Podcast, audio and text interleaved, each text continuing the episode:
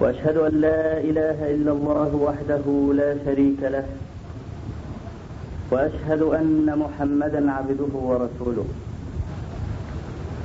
يا أيها الذين آمنوا اتقوا الله حق تقاته ولا تموتن إلا وأنتم مسلمون.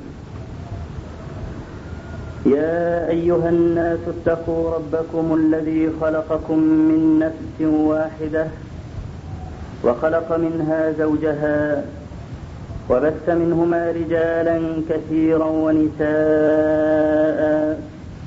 واتقوا الله الذي تساءلون به والأرحام إن الله كان عليكم رقيبا.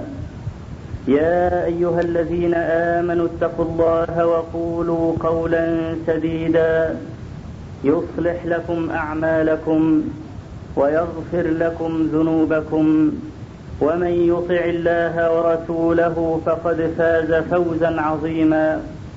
أما بعد، فإن أصدق الحديث كتاب الله تعالى، وأحسن الهدي هدي محمد صلى الله عليه وآله وسلم، وشر الأمور محدثاتها، وكل محدثة بدعة، وكل بدعة ضلالة، وكل ضلالة في النار.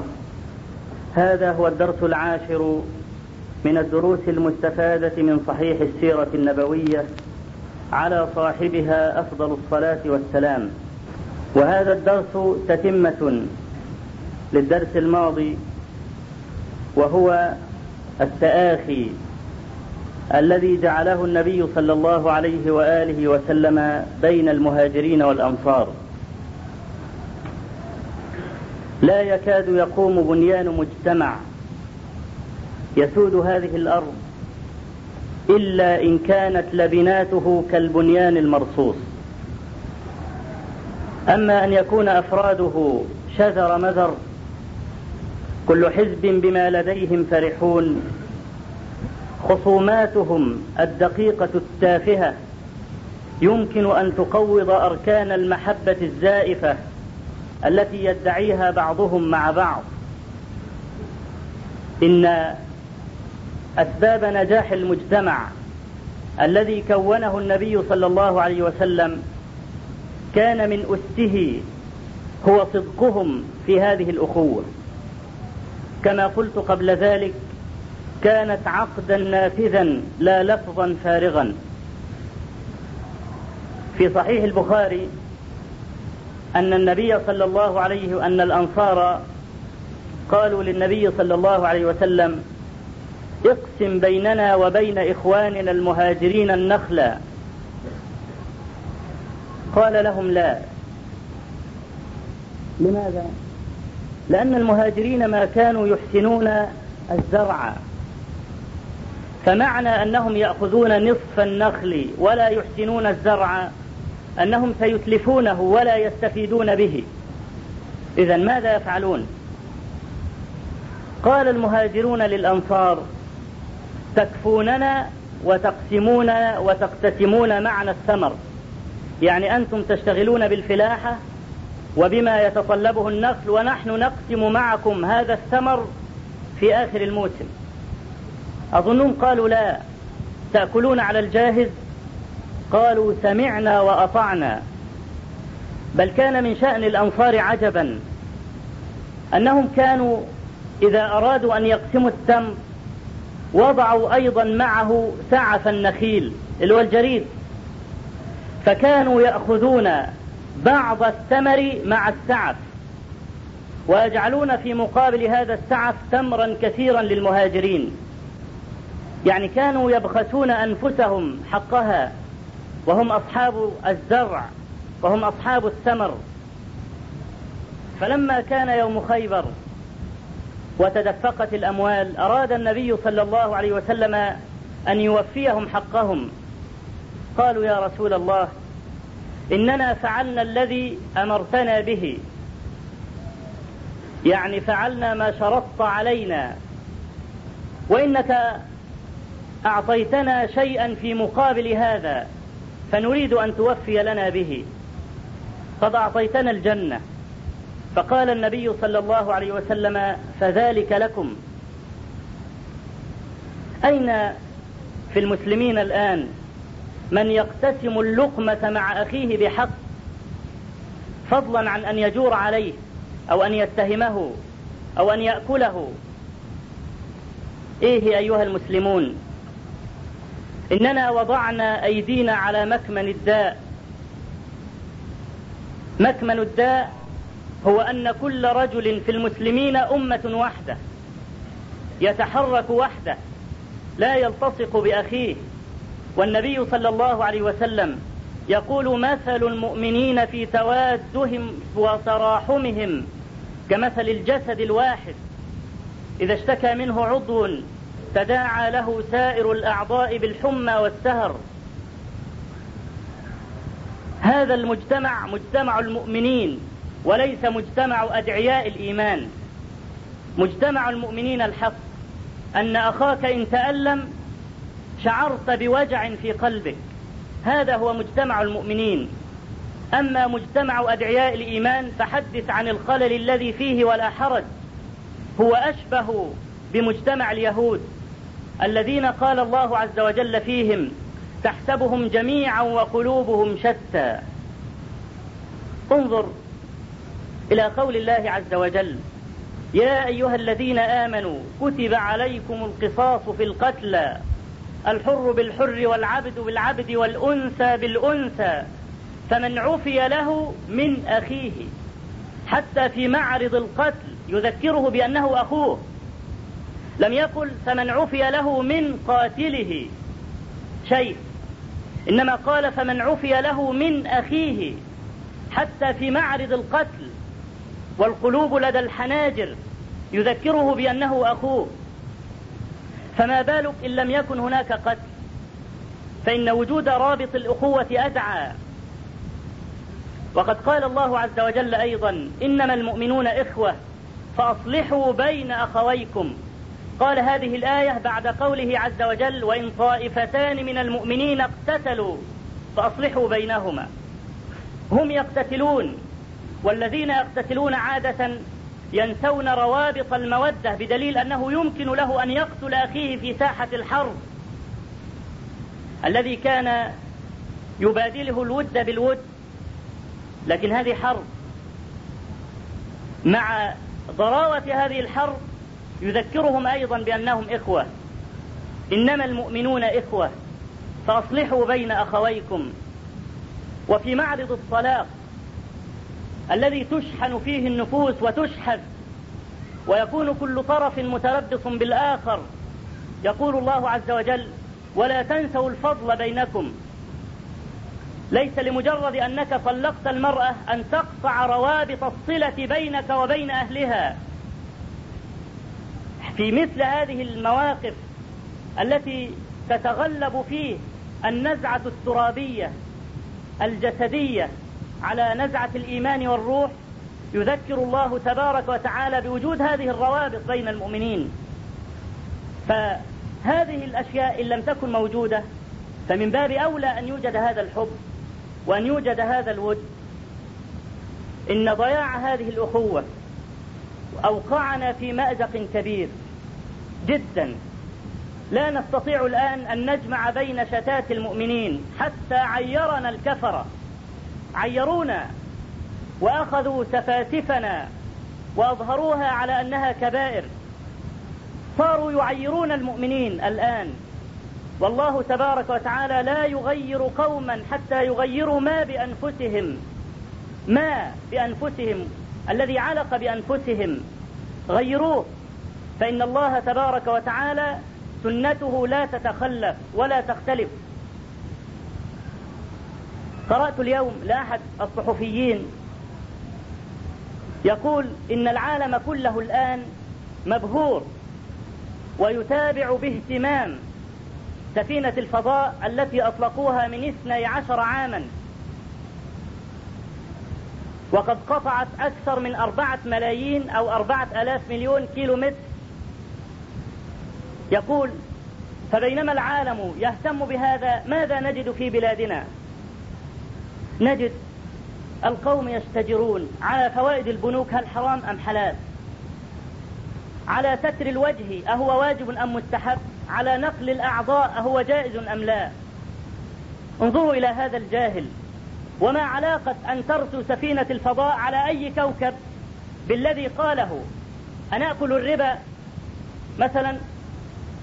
هؤلاء الذين قالوا لما تشتغلون الآن بفوائد البنوك وإسرائيل تضرب في لبنان؟ وما علاقة هذا بهذا؟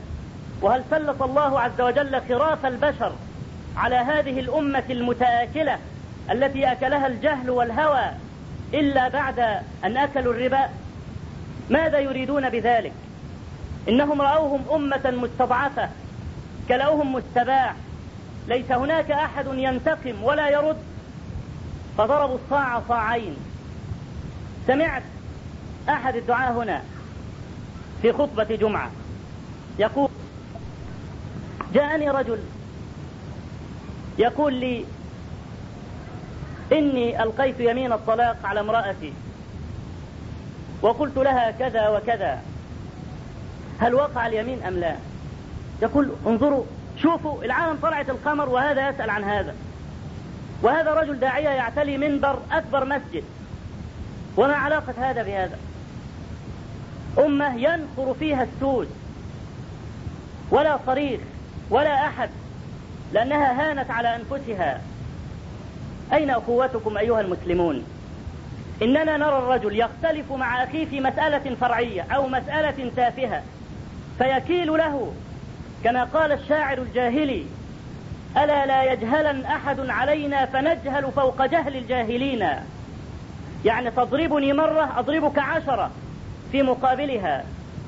ورجعت العصبية المقيتة التي قتلها النبي صلى الله عليه وسلم ووضعها تحت قدميه، بدأت تطل برأسها على المسلمين الآن. كان من نتيجة غياب هذه الأخوة أن ظهرت هذه الأنوية، أن ظهر هذا الكبر والاعتداد بالنفس. وما ظهرت هذه الصفات في مجتمع إلا قتل. كلمة أنا هذه أما تدرون أنها فتكت بثلاثة عتاة؟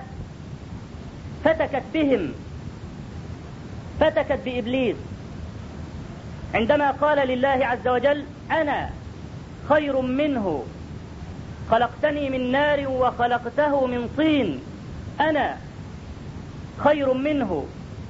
فما كان مصيره؟ في النار خالدا مخلدا فيها أبدا. وهذا قارون لما قالوا له: ارضخ بفضل مالك، ماذا قال لهم؟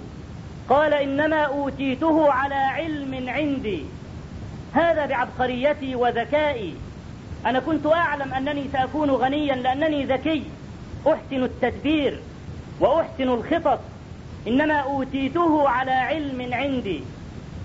اعتداده بنفسه. فماذا فعل الله به؟ فخسفنا به وبداره الأرض،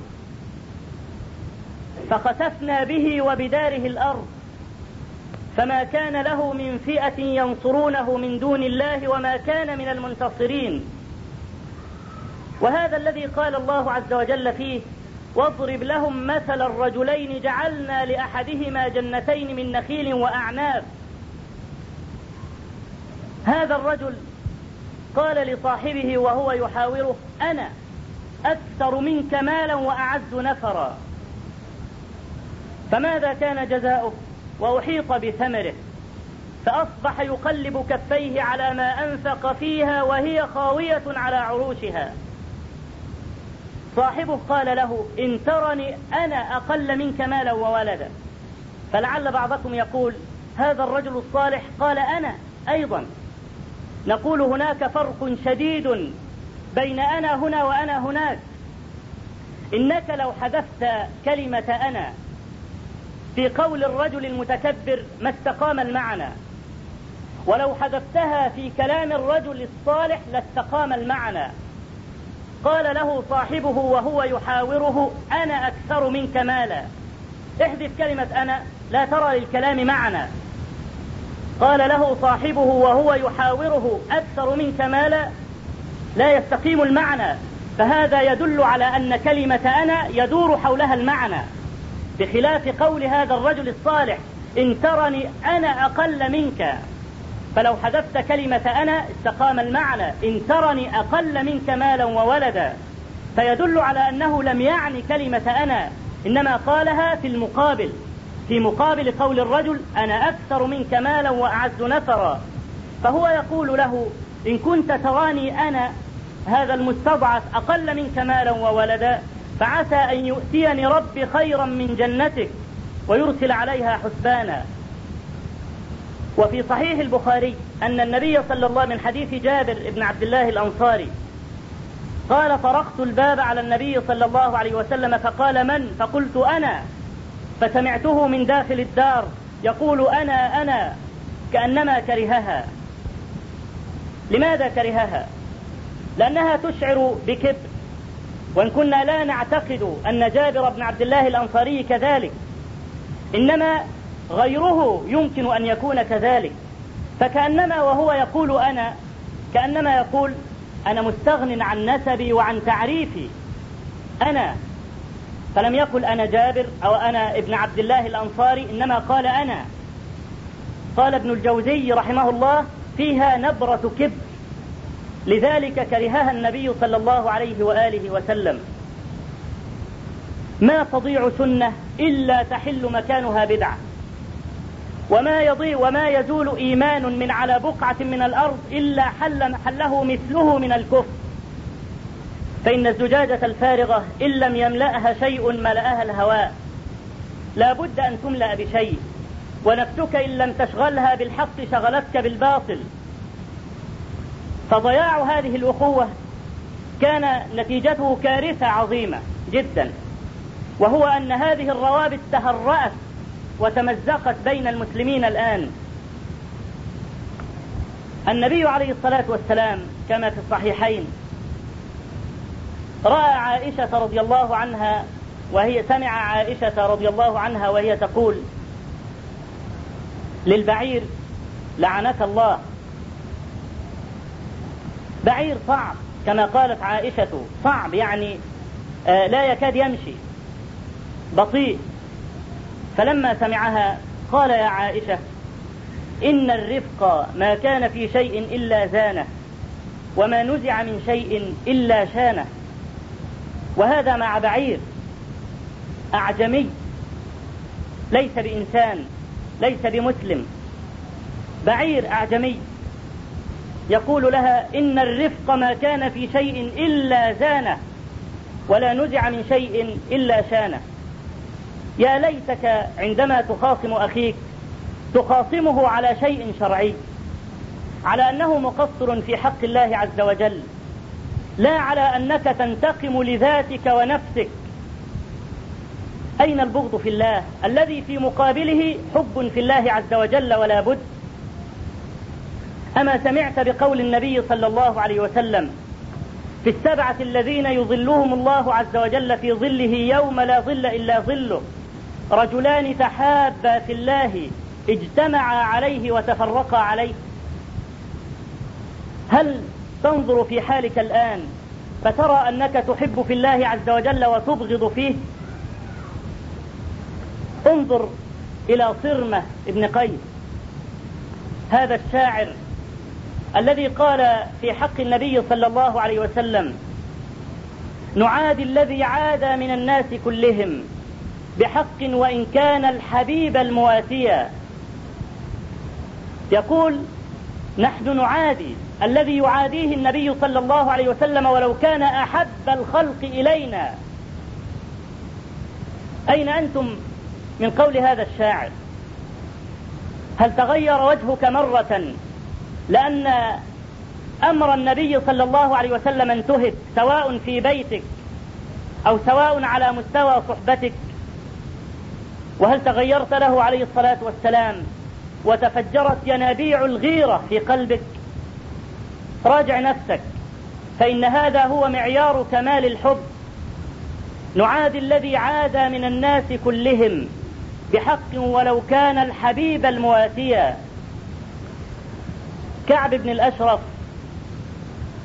آذى النبي صلى الله عليه وسلم وشبب بنساء المؤمنين، فقال عليه الصلاة والسلام يوما كما في الصحيحين من لكعب بن الأشرف فإنه آذى الله ورسوله. قال محمد بن مسلمة: أتأذن لي في قتله؟ أتعلمون من هو كعب بالنسبة لمحمد بن مسلمة؟ إنه خاله، ونحن نعرف أن الروابط من جهة الأم تكون أقوى من الروابط من جهة الأب في محل الحنان، فتجد خالك أحن عليك من عمك. هذا خاله لكنه آذى الله ورسوله فلا يساوي بعره، لا قيمة له. أتأذن لي في قتله؟ قال نعم. قال: فهل تأذن لي أن أقول له شيئا، يعني أن أكذب عليه حتى أستدرجه؟ قال نعم. فذهب هو ومن هو ونائلة، ومن هو نائلة؟ أخو كعب بن الأشرف من الرضاع، يعني ليس رجلا غريبا، إنما تربطه به أواصر محبة. كان يمكن أن يحابي أو يقول غيري يفعله فإن قلبي لا يطاوعني. نعادي الذي عادى من الناس كلهم بحق ولو كان الحبيب المواسيا. فذهب إليه وقال له: إن هذا الرجل، يعنياني النبي صلى الله عليه وسلم، قد أعنتنا وشق علينا وطلب منا صدقة ونحن لا نجد ما نأكل. قال: قد علمت والله أنه لا يشقن عليكم.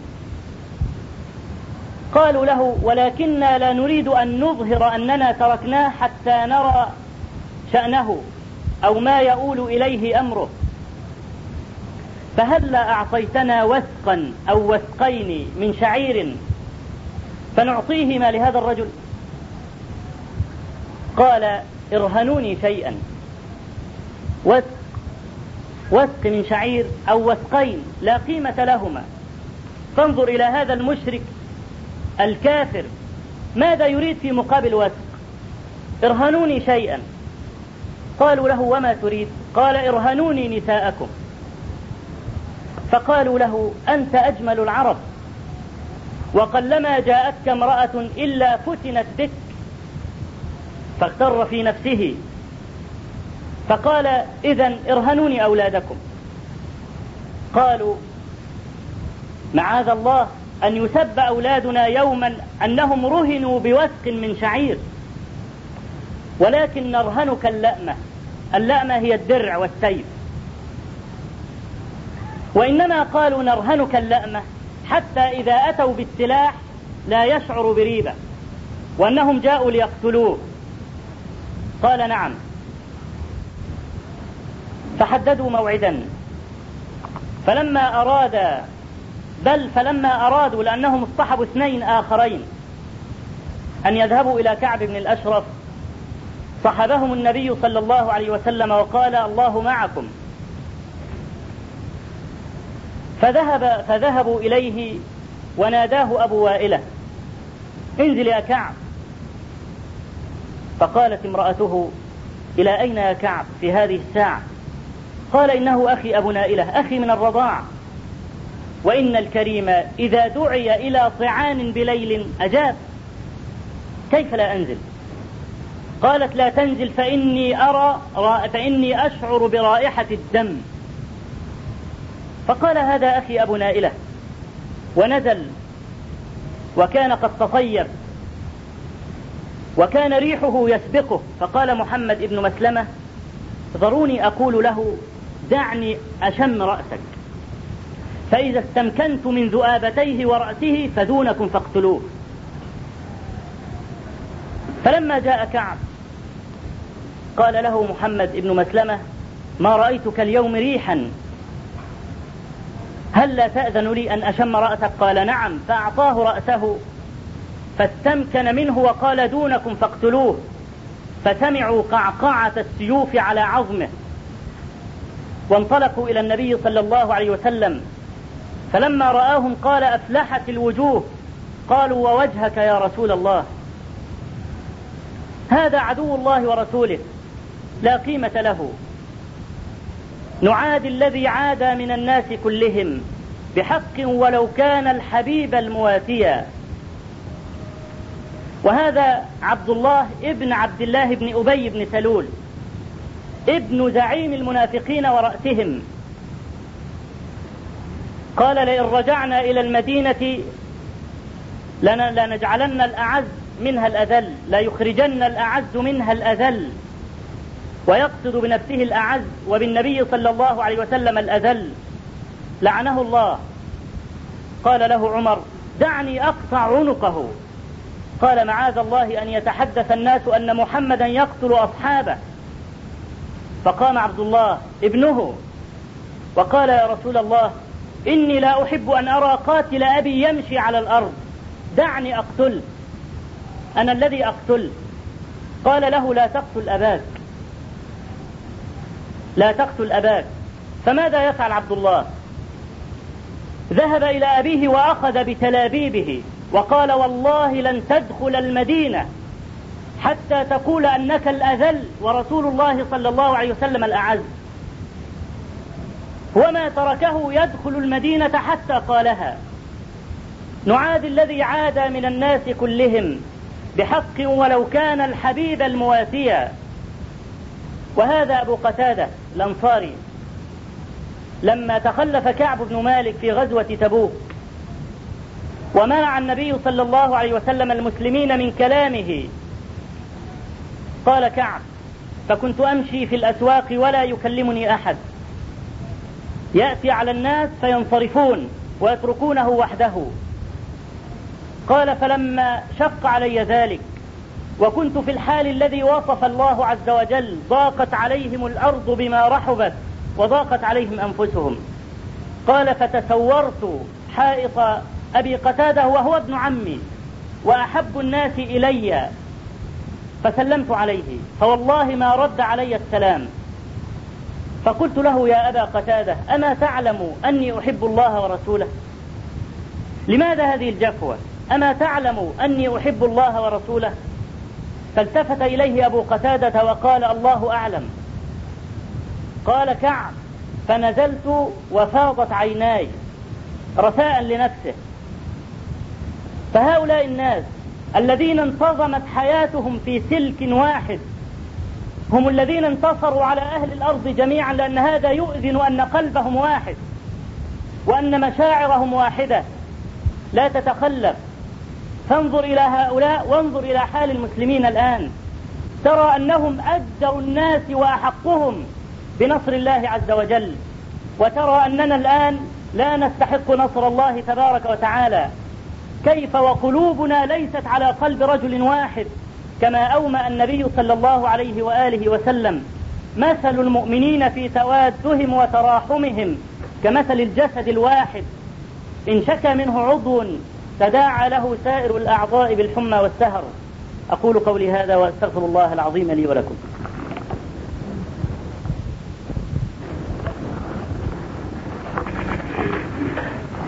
الحمد لله رب العالمين، له الحمد الحسن والثناء الجميل، وأشهد أن لا إله إلا الله وحده لا شريك له، يقول الحق وهو يهدي السبيل، وأشهد أن محمدا عبده ورسوله صلى الله عليه وعلى آله وصحبه وسلم. لعل قائلا يقول: قد أحسنت فيما قلت، فما السبيل إلى هذه الأخوة؟ أصحاب النبي صلى الله عليه وسلم بعضهم مع بعض، ما السبيل إلى أن نكون إخوة في الله عز وجل، يحسن بعضنا على بعض؟ ما السبيل إلى هذا الوضع الرائع الذي كان فيه أصحاب النبي صلى الله عليه وسلم، بحيث أنا كلاهما واحد، همومهم مشتركة؟ ما السبيل إلى ذلك؟ السبيل كتاب الله عز وجل وسنة رسوله صلى الله عليه وآله وسلم على نهج السلف الصالح، على نهج السلف الصالح، هذا هو السبيل. وأن تضع في حسبانك ألا تقدم بين يدي الله ورسوله قول أحد كائنا من كان، وما أصابك حينئذ تجد نفسك وضعت رجليك على أول الطريق، أما بغير ذلك فلا. تجد الآن شطرا من المسلمين يكفر الطرف الآخر. لماذا يكفرونه؟ جهلا، ليس عندهم شيء من العلم، إنما عنده شبهات، واعتد بنفسه أشد الاعتداد. وهذا كما قلنا ضيع ثلاثة من أكبر العتاة، فهو كفيل أن يضيع هؤلاء الغثاء الذين لا يزنون شيئا في الحياة. إن الخوارج الذين خرجوا على علي كانوا أعلم منهم، وكانوا أذكى منهم، وكانوا أعبد لله منهم، ومع ذلك كانوا جهلة. يعني كان منهم من تابعين، كان منهم تابعون أدركوا الصحابة وأخذوا عنهم العلم وأخذوا عنهم الرواية، وكان لهم تهجد وصيام، حتى أن النبي صلى الله عليه وسلم قال في صفتهم: يخرج أقوام يحقر أحدكم صلاته إلى صلاتهم وصيامه إلى صيامهم، يقرؤون القرآن لا يجاوز حناجرهم، يخرجون من الدين كما كما يخرج السهم من الرمي. أبعد أن يكون من القانتين الصائمين العابدين يخرج من الدين كما يخرج السهم من الرمية؟ نسأل الله العفو والعافية. يخرج من الدين كما يخرج السهم من الرمية؟ نعم، لأنه جاهل، جاهل لم يقف على شيء كبير من العلم، لذلك خرج وما نفعته عبادته. العابد بغير علم لا يصل. العلم هو قطب الدائرة، لذلك نحن ندعو دائما إلى أن ترجع إلى المنابت الأولى لهذا الدين، إلى الكتاب والسنة بفهم السلف الصالح. أما درى هذا القائل قول النبي صلى الله عليه وسلم الذي يقول فيه: من قال لأخيه يا كافر أو قال له عدو الله فإن لم يكن كذلك إلا حار عليه ورجع، ولو كان مازحا، لو كان يمزح ويقول له يا كافر مازحا، إن لم يكن هذا كافرا رجعت إليه الكلمة. هناك جاهل يقول: من لم يكفر الكافر فهو كافر، ويأتي على رجل من المسلمين يزعم أنه كافر ثم يقول لك: إن لم تكفره فأنت مثله كافر. وهذا إنما أتي من فهمه. ومن يك ذا فم مر مريض يجد مرا به الماء الزلالا،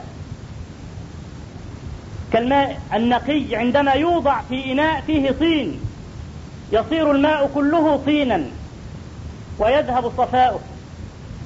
إن هذه القاعدة من لم يكفر الكافر فهو كافر إنما تقال في الكافر الأصلي الذي لا يختلف على كفره اثنان. فمثلا لو قال رجل إن النصراني ليس بكافر نقول له أنت كافر. لماذا؟ لأن الله تبارك وتعالى حكم بكفره بلفظ قاطع محكم: لقد كفر الذين قالوا إن الله ثالث ثلاثة، لقد كفر الذين قالوا إن الله هو المسيح ابن مريم. فهذا حكم الله عز وجل القاطع الذي لا يحتمل تأويلا. حينئذ الذي يتوقف في تكفير من أطلق الله عز وجل عليه الكفر فهو كافر، ونقول له أنت كافر بملء فمنا. إنما يأتي رجل كان في الأصل مسلما فارتكب أعمالا هي من أعمال الكفر واختلف الناس فيه، فقال جماعة هو كافر وقال جماعة نلتمس له العذر وليس بكافر، فلا يمكن أن يقال من لم يكفر الكافر فهو كافر، لأن هذا كافر من وجهة نظرك والدلائل التي قامت عندي لا تكفره. حينئذ لا نسحب هذه القاعدة التي إنما تقال في الكافر الأصلي على الكافر الذي اختلف المسلمون في كفره، فنرى فنراه يرمي جماهير المسلمين بالكفر. لماذا؟ لأنهم لا يكفرون من يرى أنه كافر، وهذا جاهل جهلا غليظا جدا. هذا يأخذ جماعة من الناس معه ويصيرون حزبا وينشقون على المسلمين ويكنون لهم أعظم الغيظ. أقول لك نصيحة فاسمعها، إن هؤلاء الذين يكفرون المسلمين لا تصادقه ولا تدعوه إلى بيتك ولا تؤاخيه. لماذا؟ لأنه يستحلك، لأنه يكفرك، أنت لا تضمن أنك إن أدخلته بيتك سرق ما عندك من مال على أنه غنيمة، أنت لا تضمن أنه يستحل امرأتك على أساس أنها من السبي، لا تدخله بيتك ولا كرامة. واغلظ عليه في ذات الله عز وجل، فإنهم فرقوا شمل المسلمين. إذا كان أسلافهم وأجدادهم من الخوارج القدامى كانوا على هذه الدرجة من العلم بالنسبة لأولئك ومن الورع والدين والتقوى، وكان جهلة أغمار. لما ذهب إليهم ابن عباس رضي الله عنهما وقد خرجوا على علي خير البشر آنذاك الذي شهد له النبي صلى الله عليه وسلم بالجنة، انظر إلى فجر هؤلاء، يكفرونه، يجعلونه من أصحاب النار، والمعصوم صلى الله عليه وسلم قال إنه من أصحاب الجنة، يقولون هو من أصحاب النار، وخرجوا عليه وكفروه. أما رأيت جهلا أغلظ من هذا؟ ومع ذلك فإن الإنصاف عزيز، ولم تزل قلة الإنصاف قاطعة بين الرجال ولو كانوا ذوي رحم. يسأل عنهم علي بن أبي طالب أهم كفرة؟ فيقول قولة الرجل الفاقه الذي يقف على حدود ما أنزل الله ولا يتهجم إذا اغتاظ. إننا رأينا هؤلاء الذين يكفرون المسلمين إذا هدأت ثورته كف عن التكفير، إذا غاضه أحد كفر الجميع. فالمسألة عنده لا ترجع إلى موازين ولا إلى أدلة. قالوا له أهم كفرة؟ قال لا، من الكفر فروا، لكنهم قوم أصابتهم فتنة فعموا وصموا. هؤلاء الذين كفروا عليا ومن معه من الصحابة الأجلاء كطلحة والزبير وعمار بن ياسر، ذهب إليهم ابن عباس رضي الله عنهما بعدما استشار عليا، قال له دعني أخرج إلى أولئك النفر. وكان ابن عباس قد عمي آنذاك، فقال له لا تخشى علي منهم. فانطلق ابن عباس يقوده القائد حتى دخل عليهم في نحر الظهيرة وهم ستة آلاف. فلما دخل سلم عليهم، قالوا مرحبا بك يا ابن عباس. انظر، السلام عليكم يقولون مرحبا، لأن ابن عباس عندهم كافر وهم لا يلقون السلام على الكافر، لا يردون عليه. مرحبا بك يا ابن عباس، ما جاء بك؟ وهم يعلمون محله من العلم ومن الدين، ويعلمون دعوة النبي صلى الله عليه وسلم له، اللهم فقهه في الدين وعلمه التأويل. ما جاء بك؟ قال جئتكم من عند خير الناس، جئتكم من عند أصحاب النبي صلى الله عليه وسلم وليس فيكم واحد منهم. أليس هذا أدل على ضلالهم؟ إنما أخذوا الدين من أصحاب النبي صلى الله عليه وسلم، كانوا جهلة، كانوا ضالين، كانوا لا يعرفون الهدى من الضلال، فأخذوا الهدى والدين من أصحاب النبي صلى الله عليه وسلم، فما بالهم ينحرفون عنهم ويكفرونهم؟ فأي الفريقين أحق بالأمن؟ جئتكم من عند خير الناس، من عند أصحاب النبي صلى الله عليه وسلم وليس فيكم واحد منهم. قالوا إنا ننقم عليه ثلاثا، الذي جعلنا نخرج عليه ونكفره ثلاثة مسائل. فقال لهم فإن قلتموها وأتيتكم منها بمخرج من كتاب الله وسنة رسوله صلى الله عليه وسلم أترجعون؟ قالوا أجل. قال فأما الأولى، قالوا إنه حكم الرجال في شرع الله، والله تبارك وتعالى يقول إن الحكم إلا لله.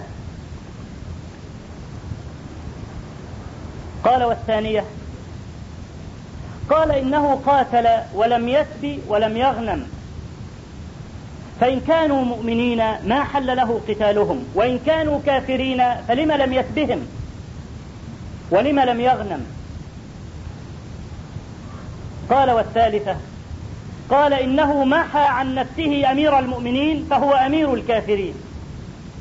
انظر انظر هذه الشبهات التي جعلتهم يكفرون ويخرجون من الدين كما يخرج السهم من الرمية.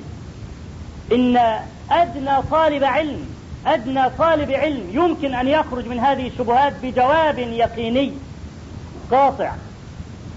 فانظر لهم، إذا كانت هذه حججهم في الخروج على المسلمين فما بالك بحجج أولئك المتأخرين الجهلة الذين لا يعرفون شيئا ويهرفون بما لا يعرفون.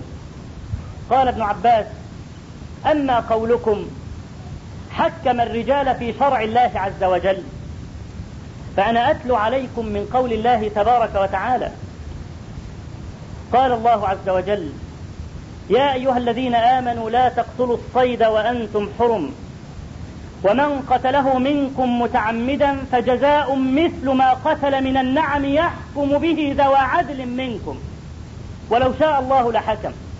إنما جعل الحكم هنا لذوي عدل من المسلمين، فلو شاء لحكم.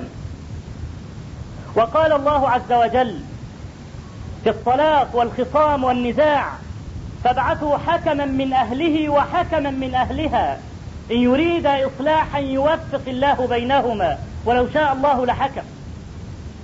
فجعل الرجال حكما في مسألة الصلح. إذن هناك أحكام جعلها الله تبارك وتعالى للرجال، وهذا يدخل في باب المصالح المرسلة، وهو باب عريض جدا. قال لهم: خرجت من هذه؟ قالوا: خرجت. يعني كأن هؤلاء لا يعرفون في المصحف كله غير قوله تعالى: إن الحكم إلا لله، وهم جهلة ببقية القرآن.